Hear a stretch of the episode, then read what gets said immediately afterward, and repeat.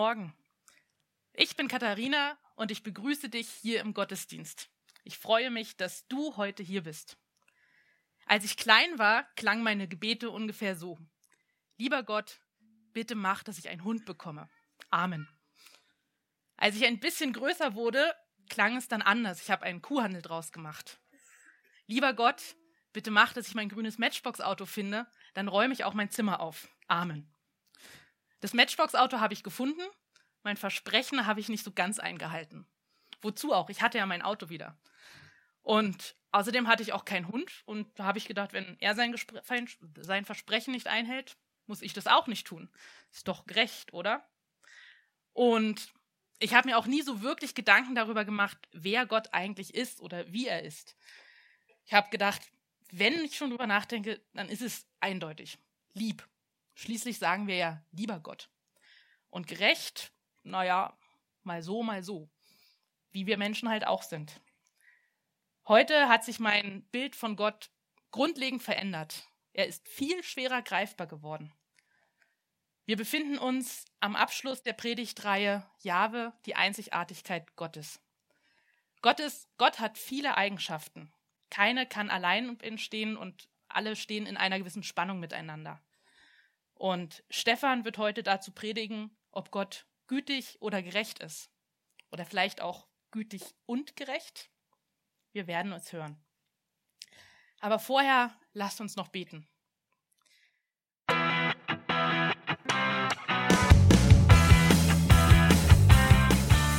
Hallo und herzlich willkommen zum JKB Podcast. Wir wünschen dir in den nächsten Minuten eine ermutigende Begegnung mit Gott.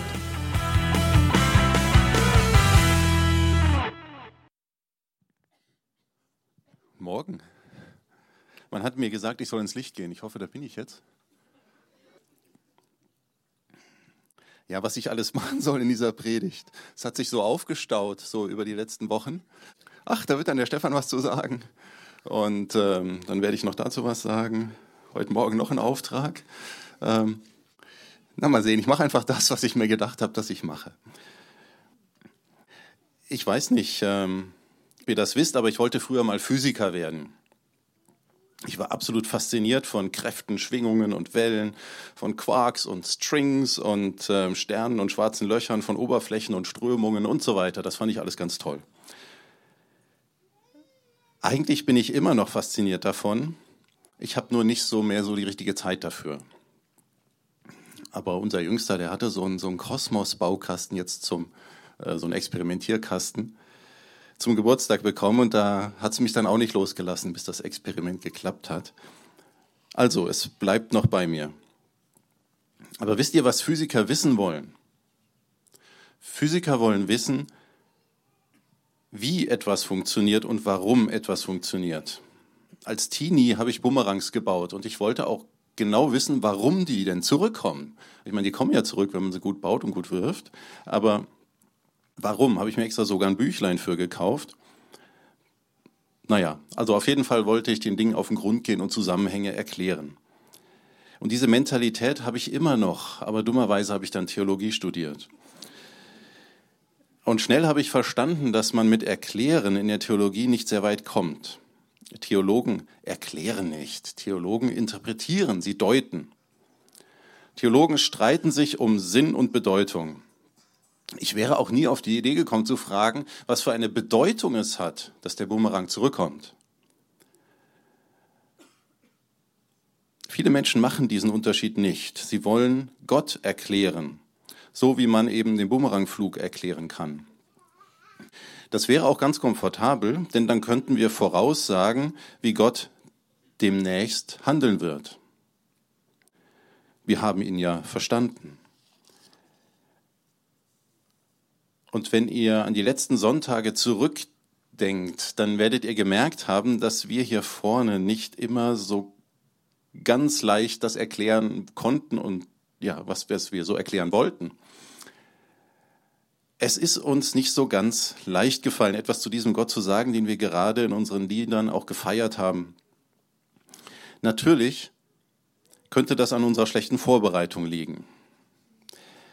Aber ich glaube, dass ihr bei jedem, der hier letzte Zeit irgendwas gesagt hat, abspüren konntet, wie sehr oder sie, wie sehr er oder sie um den richtigen Inhalt gerungen hat.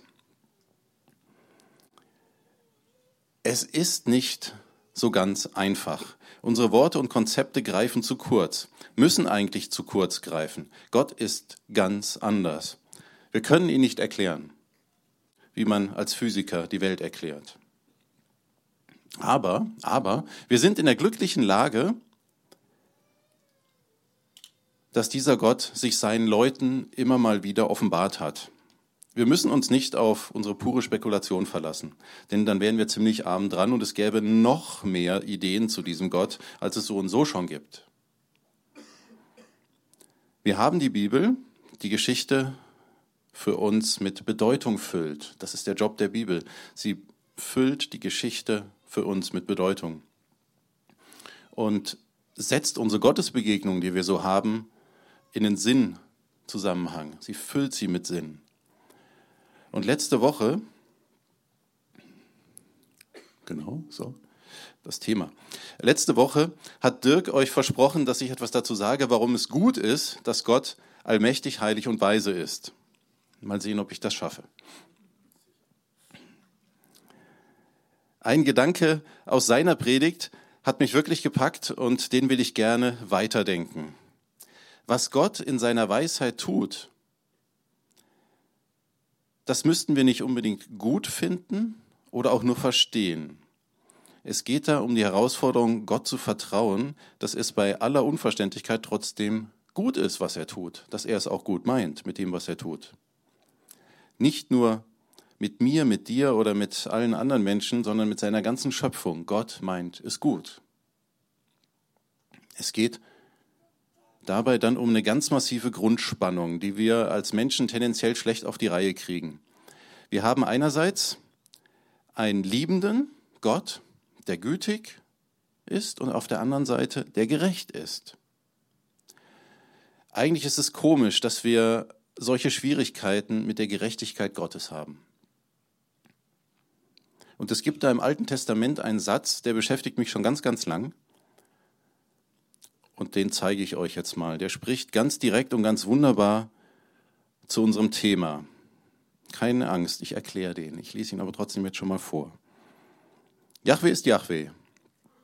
Ein gnädiger und barmherziger Gott, langmütig und reich an Gnade und Treue, der Gnade bewahrt, an tausend Generationen Schuld, Frevel und Sünde vergibt, aber ganz sicher nicht einfach freispricht, sondern die Schuld der Väter prüft an den Söhnen und Enkeln bei der dritten und vierten Generation. Das ist ein steiler Satz. Wie gesagt, ich werde ihn erklären, aber ich denke, ich muss da erstmal eine kurze Einführung geben, in welchem Zusammenhang dieser anspruchsvolle Satz denn steht. Die Geschichte ist folgende. So im 13. Jahrhundert vor Christus waren die Israeliten aus einer Unterdrückungssituation geflohen. Also die Israeliten, Volk im Vorderen Orient. Ein paar hundert Jahre zuvor waren sie in Form einer Großfamilie von Wirtschaftsflüchtlingen nach Ägypten gelangt, sozusagen, ähm, auf irgendwelchen Umwegen. Ihr kennt vielleicht die Geschichte von, von diesem Josef, der mit dem bunten Mantel. Gibt auch ein Musical dazu. Ähm, das ist allerdings nicht der Originaltext. Ähm, also lest lieber die Bibel, wenn ihr Infos zu dem wollt. Also sie hatten da in Ägypten überlebt, diese Israeliten. Allerdings hatten sie nicht einfach nur überlebt, sondern sie waren viele geworden und hatten tatsächlich ihre kulturelle Eigenart erhalten. Also da waren viele, die anders waren. Und das ist immer ein bisschen schwierig. Fremde Leute, die viel sind und anders sind. Das kennen wir ja. Diese Einwanderer wurden als Gefahr wahrgenommen. Wenn es viele auf einmal sind, haben sich auch die Ägypter, ähm, ja, also sie fanden das innenpolitisch nicht so gut und ähm, haben dann alles dazu getan, letztlich, um diese Israeliten rauszuekeln. Eigentlich wollte die politische Elite die Israeliten nur ausbeuten, aber die fühlten sich mittlerweile so unerwünscht, dass sie irgendwann gegangen sind. So. Äh, die ganzen blutigen und unschönen Details, die erspare ich euch mal. Sie waren also jetzt weg. Dieses dieses Ausziehen, dieses Weggehen aus Ägypten, das nennt man Exodus, den Auszug der Israeliten. Die Juden feiern diesen Auszug immer noch, jedes Jahr am Passafest. Auch dieses Jahr wird es stattfinden vom 20. bis zum 27. April, also dann, wenn wir Ostern feiern. Also wenn ihr einen Juden in der Zeit trefft, wünscht ihm ein, ein glückliches Passafest, ein schönes Passafest.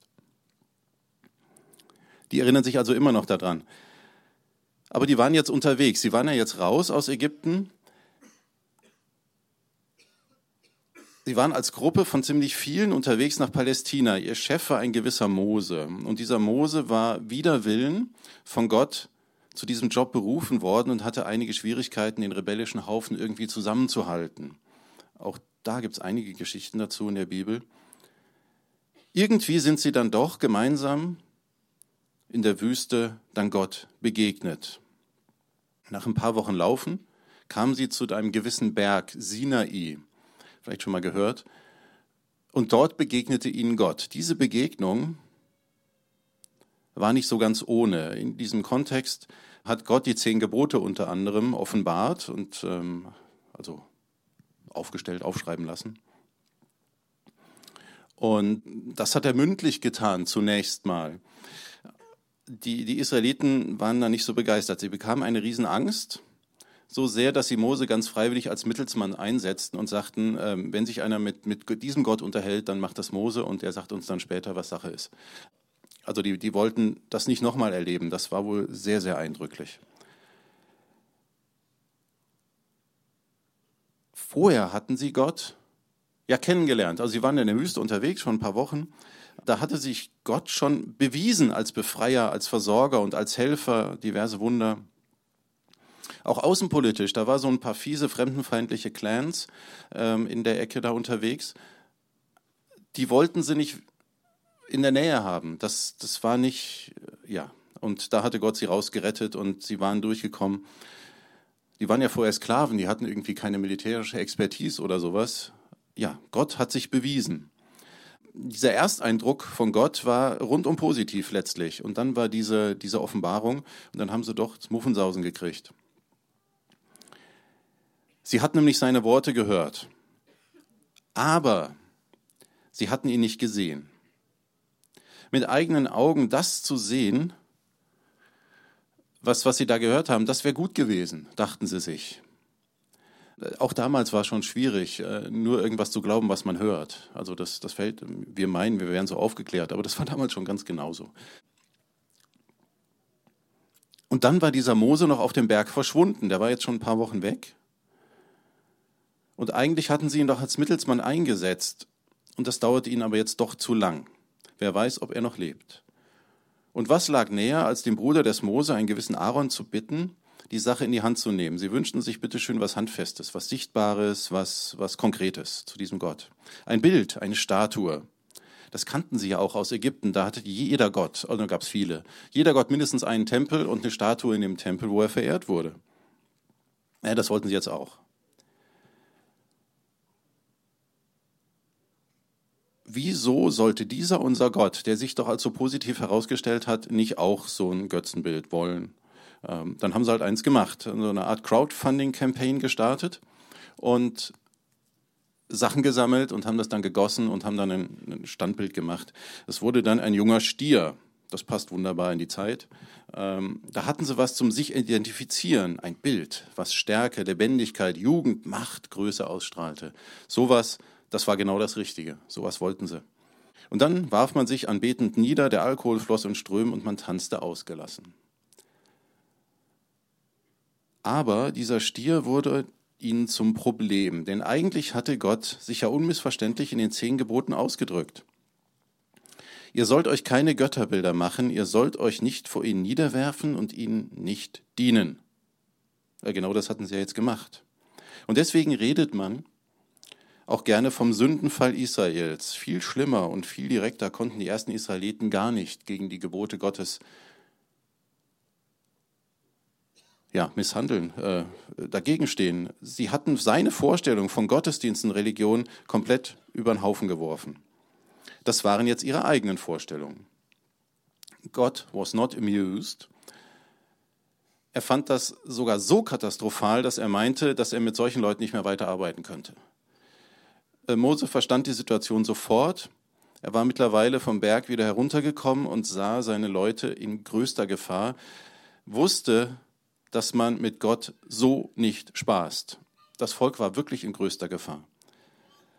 Mose stellt sich also seiner Rolle als Mittler und zeigt ganzen Einsatz und wahre Größe. Er bittet Gott sogar nicht nur um Gnade vor Recht, sondern er bietet sich selbst als Blitzableiter an. Wenn jemand sterben muss, dann doch lieber ich, aber verschone dieses Volk. Ja, was ich bis jetzt äh, geschildert habe, war so ein bisschen die Kurzzusammenfassung von einer, von einer ganzen Story, die im Vorlauf von diesem Text, den wir hier gerade sehen, stattgefunden hat. Gott erweist sich immer in Erfahrungen und Geschichte. Und das war die Geschichte im Vorlauf dazu. Und dann kommt dieser Satz. Man merkt jetzt, wie alles auf ein Thema hinausläuft. Wer ist dieser Gott und wie können wir mit ihm leben? Wie können wir mit diesem Gott überhaupt zurechtkommen? Das ist das Thema. Die Bibel macht nichts zufällig. Das ist so ein kurzes Buch, auch, auch wenn ihr meint, das wäre ziemlich dick. Ähm, so lange, wie da dran geschrieben wurde, ist doch relativ kurz. Ähm, und da, da, da ist nichts zufällig. Was hier gerade erzählt wird, ist der Gründungsmoment dieses Volkes Israel. Ein Volk, das sie als Gottesvolk verstanden hat. Und in diesem Moment konzentriert sich alles, was für Israel später wichtig wurde. Und deswegen hat Israel diese Verse auch so wichtig genommen, dass sie die immer weiter gereicht hat, von Generation zu Generation. Man kennt also Gott jetzt aus eigener Erfahrung oder aus den Erzählungen der Alten als Retter, als Versorger, als treuen Gott, der zu seinem Versprechen steht. Und man kennt seine Wertvorstellungen, man weiß auch, was ihm wichtig ist, also zum Beispiel die zehn Gebote. Und dann diese Geschichte vom Sündenfall Israels, einem der dunkelsten Momente der Geschichte dieses Volkes. Hier wird deutlich, dass man eigentlich gar nicht zusammenpasst, dass es da eine Distanz gibt. Und nicht nur Israel schreibt es sich ins Stammbuch, jeder von uns kann diese Geschichte von sich selbst erzählen. Wir wollen ja eigentlich zu diesem Gott gehören, diesen guten, wunderbaren Gott. Aber ich passe mit meiner Neigung, alles zu verbocken, was sich eben halt verbocken lässt, nicht so wirklich dazu. Wir sind nicht kompatibel, Gott und ich. Und genau das thematisiert diese Geschichte aus der Frühzeit Israels. Eigentlich passt Gott nicht zu Israel oder Israel nicht zu Gott, besser so rum. Sie sind nicht gut genug und in dieser Situation hat Mose einen Wunsch. Lass mich doch deine Wege erkennen, sodass ich dich erkenne. Äh, das ist ja genau das, was wir mit dieser Predigtstaffel wollen. Also in einem Vers das Thema unserer Predigtstaffel. Lass mich doch deine Wege erkennen, dass ich dich erkenne, dass ich dich, Gott, erkenne. Mose geht dann noch einen Schritt weiter und bittet, lass mich deine Herrlichkeit, dein Angesicht sehen. Das ist ein Wunsch, den kann man haben. Gott antwortet dann sinngemäß, äh, äh, lieber Mose, das wird nicht gehen. Eigentlich solltest du, du von allen, es doch mittlerweile verstanden haben, mich, den allmächtigen Gott, kann kein Mensch sehen. Ich lasse keine Bilder von mir zu. Hast du es endlich kapiert? Ich lasse mich nicht vereinnahmen, das steckt dahinter. Ich lasse mich nicht vereinnahmen. Ich bleibe ich und lasse mich nicht definieren. Ihr werdet mich nie in den Griff bekommen, begreifen, verstehen, in die Tasche stecken. Und spätestens hier wirft der Physiker das Handtuch Gott kann man nicht verstehen. Damit ist eigentlich der Job gelaufen, oder? Ja, aber warum können wir Gott denn nicht verstehen? Gott kennt uns Menschen. Gott weiß, was wir damit anfangen, wenn wir meinen zu wissen, wie Gott ist. Dann finden wir uns nämlich plötzlich so toll, dass wir meinen, sogar seinen Job übernehmen zu können, dass wir ihn selbst gar nicht mehr brauchen. Wenn wir Gott verstehen würden, dann könnten wir doch unsere, seine Sache gleich mitmachen. Kleine Götter sein zu wollen, das würden wir uns anmaßen. Ähm, und solche Allmachtsfantasien, die kennen wir Deutschen vielleicht besonders gut, da kommt nichts Gutes bei rum. Größenwahn ist generell zerstörerisch. Und deswegen reagiert Gott auch so empfindlich auf diesen Stier in der Wüste. Und dann finden Mose und Gott dann doch noch zueinander. Das ist ja schön. Gott wird an Mose vorübergehen, so seine Voraussage, und Mose darf Gott von hinten sehen. Dabei hört Mose dann eben genau diese Worte, die ich eben ganz am Anfang schon zitiert habe. Jahwe, Jahwe, ein gnädiger und barmherziger Gott, langmütig und reich an Gnade und Treue, der Gnade bewahrt an Tausenden, Schuld und Frevel und Sünde vergibt, aber ganz sicher nicht einfach freispricht, sondern die Schuld der Väter prüft an den Söhnen und Enkeln bei der dritten und vierten Generation. Es gibt nicht viele Texte in der Bibel, die so direkt etwas darüber sagen, wie Gott ist. Meistens steht es zwischen den Zeilen. Hier steht es aber direkt. Und das lohnt es sich, die einzelnen Teile dieses Satzes mal so ein bisschen genauer anzuschauen. Jahwe ist Jahwe. Das ist ja wirklich schräg. Also erstens kann man das Wort ja nicht wirklich lesen, das machen Juden auch nicht, die sprechen das auch nicht so aus, wie ich das gerade ausgesprochen habe, die sagen Herr oder Adonai, unser Herr. Nati hat es auch schon gesagt, Gott macht sich nahbar und doch tut er es nicht, als er über Heiligkeit gesprochen hat. Da gibt er uns einen Namen, Yahweh. Und eigentlich ist dieser Name ein Wortspiel mit dem hebräischen Verb für sein. Es klingt also so ähnlich. Yahweh und sein ist so, ja. Man kann deswegen auch übersetzen, ich bin der ich bin. Das passt sogar ganz gut. Ist aber auch nicht besonders gehaltvoll, oder? Ich bin der ich bin, grün ist grün, ja? Natürlich. Was soll grün denn sonst sein? Und so ist Yahweh auch Yahweh. Äh, man merkt, dass das nicht nur ein Wortspiel ist es ist viel mehr als ein Wortspiel. Gott lässt sich nicht festlegen, er verweigert die Antwort.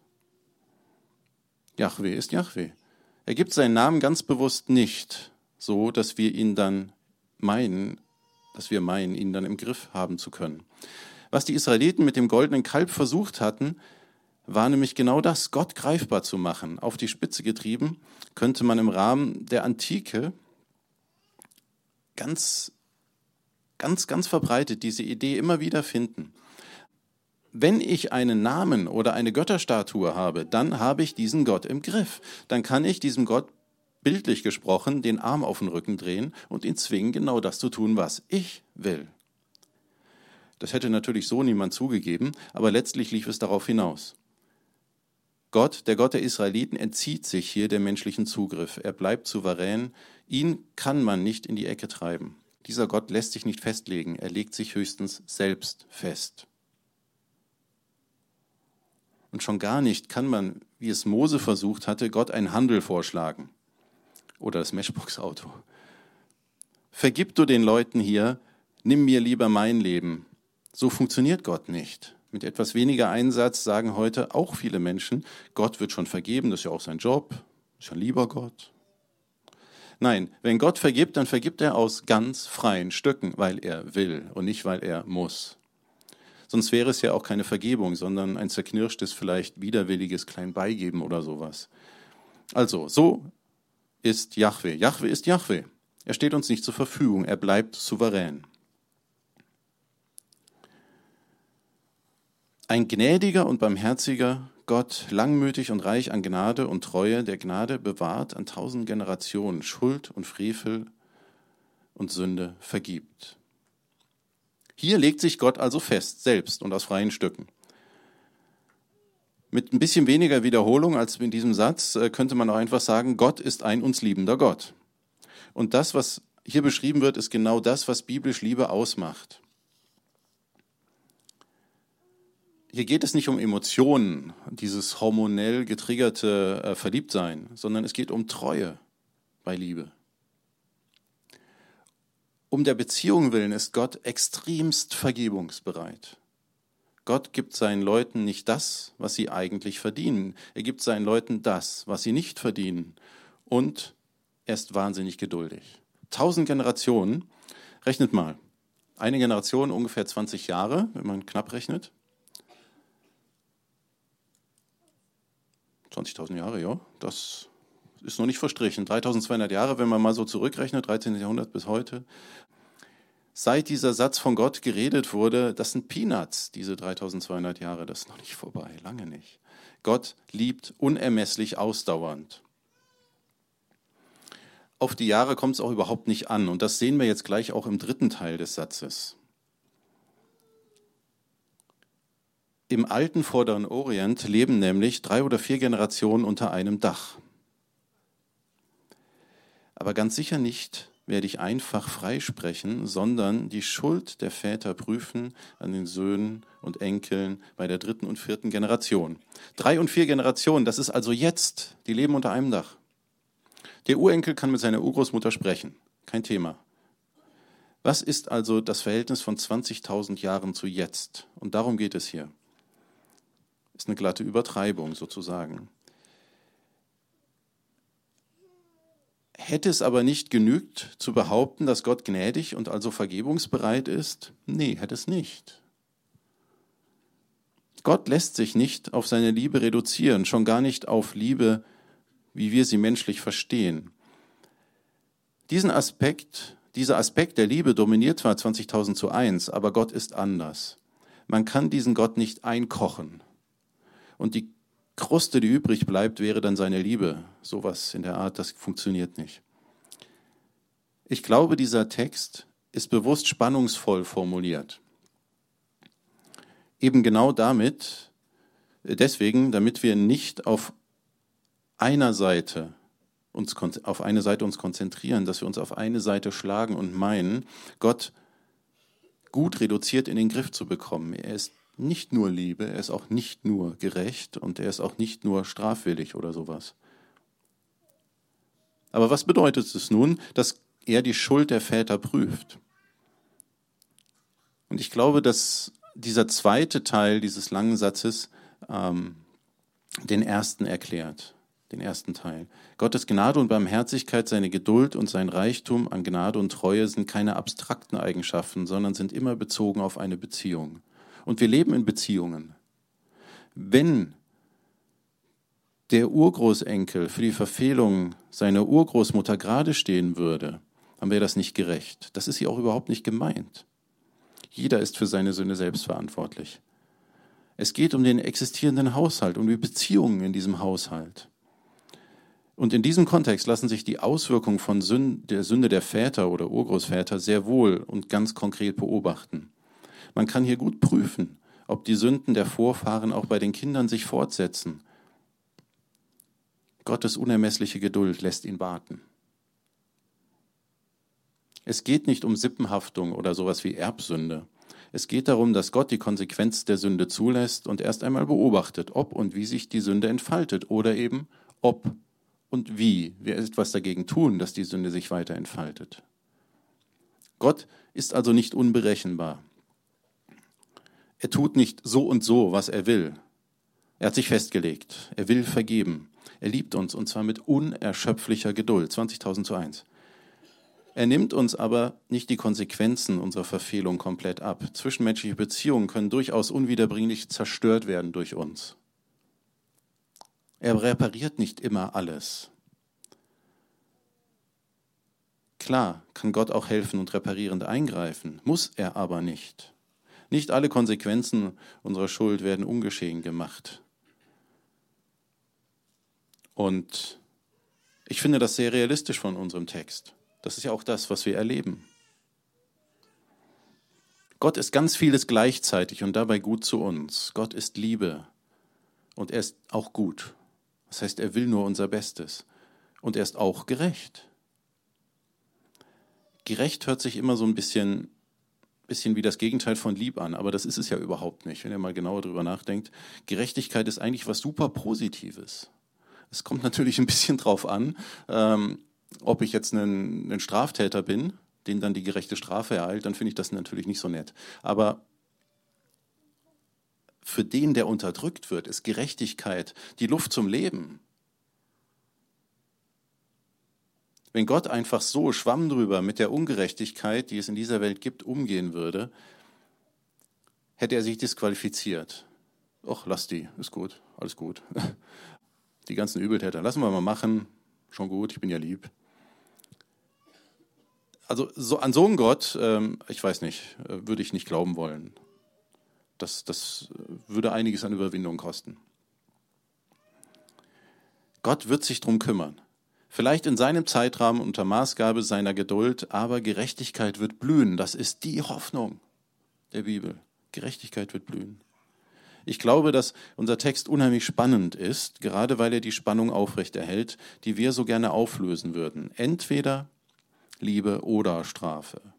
Keine der beiden Optionen wird fallen gelassen. Es gibt keinen goldenen Mittelweg. Die Spannung wird gehalten. Gott ist nicht schizophren, nur wir Menschen kriegen es logisch nicht auf die Reihe. Das ist unser Problem, das ist nicht Gottes Problem. Und schon wieder ist der Physiker frustriert, aber es ist gut so, dass wir Gott nicht auf die Reihe kriegen. Es geht gegen unseren menschlichen Wunsch, Gott in den Griff zu bekommen, um liebsten selbst Gott zu spielen. Aber das wollen wir nicht. Wir können Gott nicht in die Ecke treiben. Wir können Gott zwar versuchen, vor unseren eigenen Karren zu spannen, aber das wird er nicht mit sich machen lassen an Gott zu glauben, an diesen Gott, der hier im zweiten Buch Mose vorgestellt wird und beschrieben wird, bedeutet seine Souveränität anzuerkennen.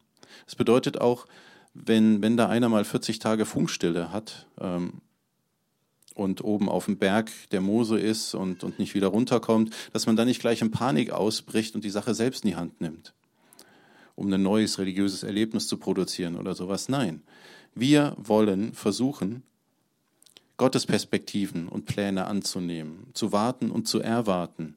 Wir wollen versuchen zu hören und zu gehorchen. Das ist uns gegeben. Sich keine anderen Götter zu machen und sie anzubeten, bedeutet nicht vor allem etwas sein zu lassen, sondern sich zuerst und ganz auf den einen einzulassen, von dem all das zu erwarten, was man sonst von den Ersatzgöttern erwarten würde. warum ist das überhaupt wichtig, sich Gedanken über Gott zu machen? Das haben wir jetzt ja gemacht. Warum? Warum? Gott will ja von uns nicht unbedingt äh, irgendwelche rituellen Handlungen. Ähm, das macht unser Christsein nicht aus. Es ist auch keine Sammlung von Verboten und Geboten. Es ist auch nicht irgendwelche Sätze, die wir haben ähm, und unbedingt für wahr halten müssen. Und wenn wir die nicht für unterschreiben, dann, dann ist das äh, nicht mehr christlicher Glaube oder sowas. Äh, so ist es nicht. Unser christlicher Glaube wächst aus Begegnung und Beziehung mit einem persönlich unglaublich spannungsvollen und doch ganz nahbaren und immer an uns interessierten Gott. Wenn wir in unserem Alltag Gott erfahren und uns im Gottesdienst Gedanken über ihn machen, dann prägt uns das auf eine ganz, ganz tiefe Weise. Wir nehmen die Welt, unsere Mitmenschen, alles aus einer neuen Perspektive wahr. Und deswegen tun wir das Ganze auch. Deswegen machen wir uns so sperrige Gedanken über so einen Gott, der irgendwie schräg ist. Wir ordnen etwas ein und damit machen wir etwas ganz anderes, als Physiker es tun. Wir erklären nicht einfach alles, sondern wir deuten die Dinge, wir messen ihnen Bedeutung bei. Und wenn wir diese Welt so verstehen, wie wir sie verstehen, dann zeigt das ganz deutlich auch, was für einen Gott wir haben. Und umgekehrt, unser Gottesbild prägt, wie wir diese Welt verstehen. Das ist letztlich der Impuls von unserem Text von heute und von der ganzen Predigtreihe. Es soll uns helfen, dass wir unsere Grenzen wahrnehmen, dass wir uns nicht überschätzen, dass wir Abstand von uns selbst nehmen, von unseren eigenen Kurzschlusserklärungen, dass wir Gott erkennen und ihm begegnen können. Und das ermöglicht uns neue Perspektiven, fremde Perspektiven, Perspektiven, die uns schützen vor uns selbst, von unseren eigenen Allmachtsfantasien oder Kleinbeigeben oder was auch immer meistens unser Problem ist. Wenn wir Gott von der Bibel her wahrnehmen und uns auf diese spannungsvolle Rede über Gott einlassen, dann verlieren wir die wohlige vielleicht oder auch die beängstigende Enge unserer eigenen Perspektive. Wir können Gott nicht in den Griff bekommen und das ist auch gut so. Ich bin da ganz entspannt und ich glaube, dass, dass genau das richtig ist. Aber wir können unheimlich viel Orientierung und wahnsinnig viel Freiheit bekommen bei diesem Gott. In diesem Sinne habe ich jetzt sicherlich nicht alle Fragen beantwortet, sondern ganz viele offen gelassen. Aber begegnen wir einfach weiter, leben wir mit diesem Gott und auf geht's.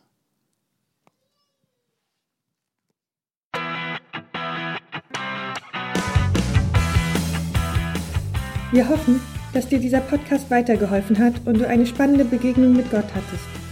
Falls du mehr über die JKB Treptow oder den Glauben erfahren möchtest, kannst du uns gerne unter jkb-treptow.de besuchen oder eine Mail an info@jkb-treptow.de schreiben.